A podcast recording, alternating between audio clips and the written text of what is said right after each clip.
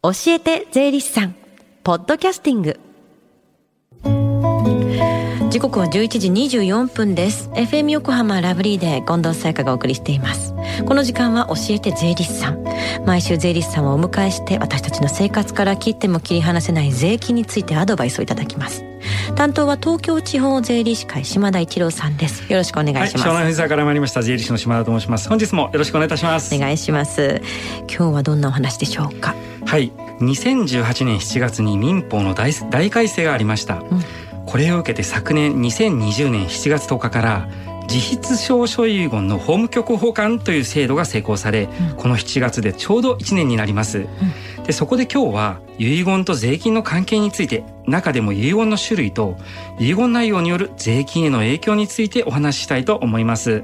相続がこう争う族にならないように遺言を残した方がいいってよく言いますもんね。そうですね。でまあ相続と言いますと相続税を真っ先に気にされる方も多いですが相続対策にはまあ大きく2つの段階があります、うんまずは荒相続への対策、まあ、すなわち争わないための対策です、うん、そして相続税のへの対策です、はい、でこの2つはそれぞれ影響がありますので両面から検討することをお勧めいたします。ではまず争わないための対策から教えてください。はい。これは生前に親族と遺産分割について話し合うことが一番ですが、うん、最近では冒頭申し上げました遺言による対策を行う方も増えてきています、うんで遺言には法律上いくつかの種類があるのですが一般的には実質証書遺言または公正証書遺言のどちらかが利用されています。実質証書遺言と公正証書遺言それぞれじゃあメリットなど教えてください。はい。実質証書遺言とはその名の通り自分で書いた遺言書です、うん、で最大のメリットは手軽にご自身で書き換えることができるということですが、はい、デメリットとして、まあ、せっかく書いたのに法的要件を満たさなかったりですとか、うん、まあ、悪意を持った親族に書き換えられたりとか隠されたりなんてこともありえます。うん、でこれに対して公正証書遺言は交渉役場で交渉人が作成してくれる遺言書です。で遺言書の原本は交渉役場で管理してくれますので勝手に書き換えられるということもありません。実質証書遺言と公正証書遺言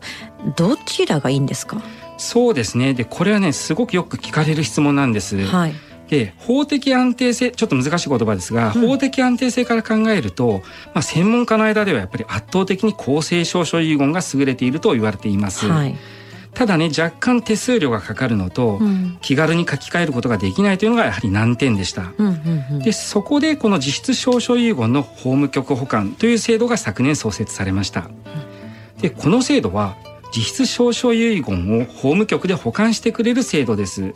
で法務局に申請する際に申請料3900円がかかりますがその他保管料はかかりません、うん、なお遺言者のご存命地はご本人様だけが閲覧することができまして遺言者の死後相続人の方も閲覧できるようになります。うん。3900円って聞くと結構気軽に使えるような気もしますよね。他にどんな違いがあるんですか？そうですねで両者の大きな違いとして、やっぱり実質証書遺言は開封するにあたり家庭裁判所で兼任という手続きが必要になる点です。うん、でこの兼任という手続きは簡単に言うと全ての相続人を裁判所に集めて中身を確認する手続きです。うん、したがって疎遠になっている相続人ですとか、まあ、海外に相続人がいる場合は手続きに時間がかかります。で法務局保管制度を利用している場合はこの兼任手続きは不要になりますがある相続人から実質証書遺言の閲覧請求がされる場合は全ての相続人に対して法務局から通知がされることとなっています。うん、でこれに対して公正証書遺言にはこの兼任という手続きや他の相続人への通知手続きがありません。まあ、従って実質証書遺言にに比べてその後の相続手続きを速やかに進めることができる、まあ、あとですね、まあ、例えば法と息子の方とかねちょっともうあの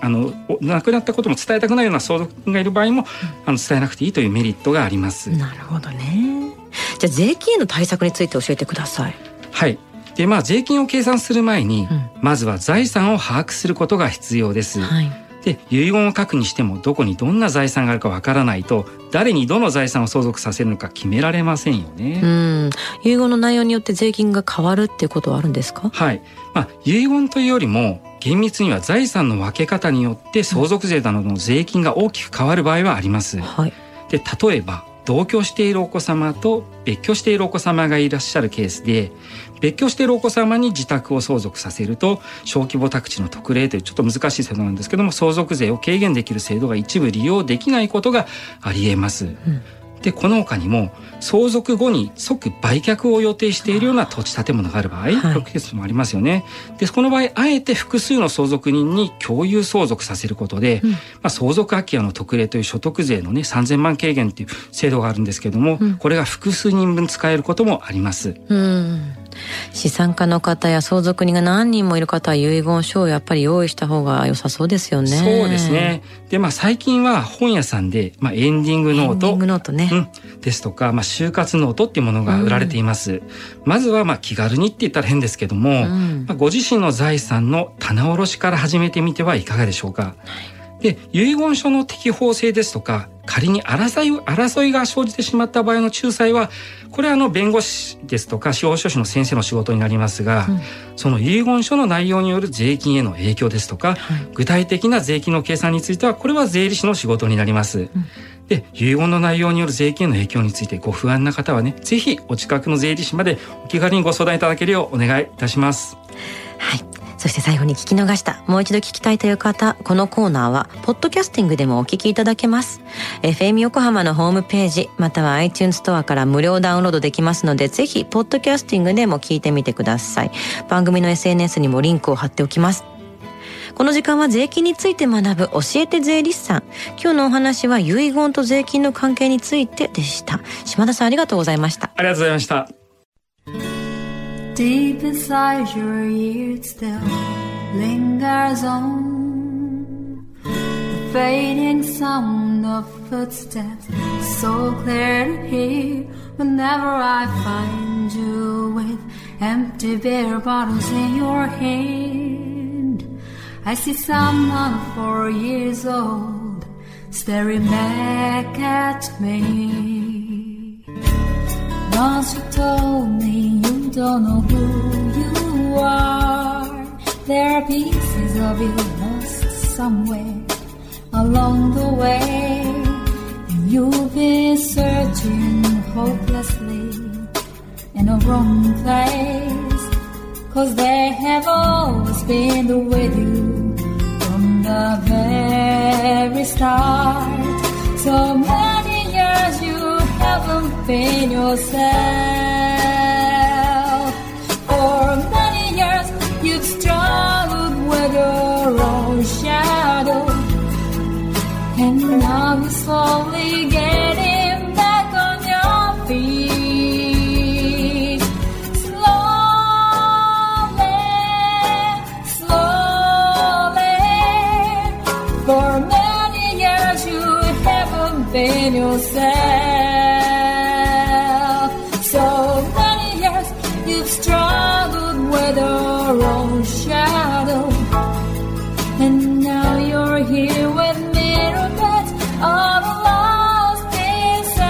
together.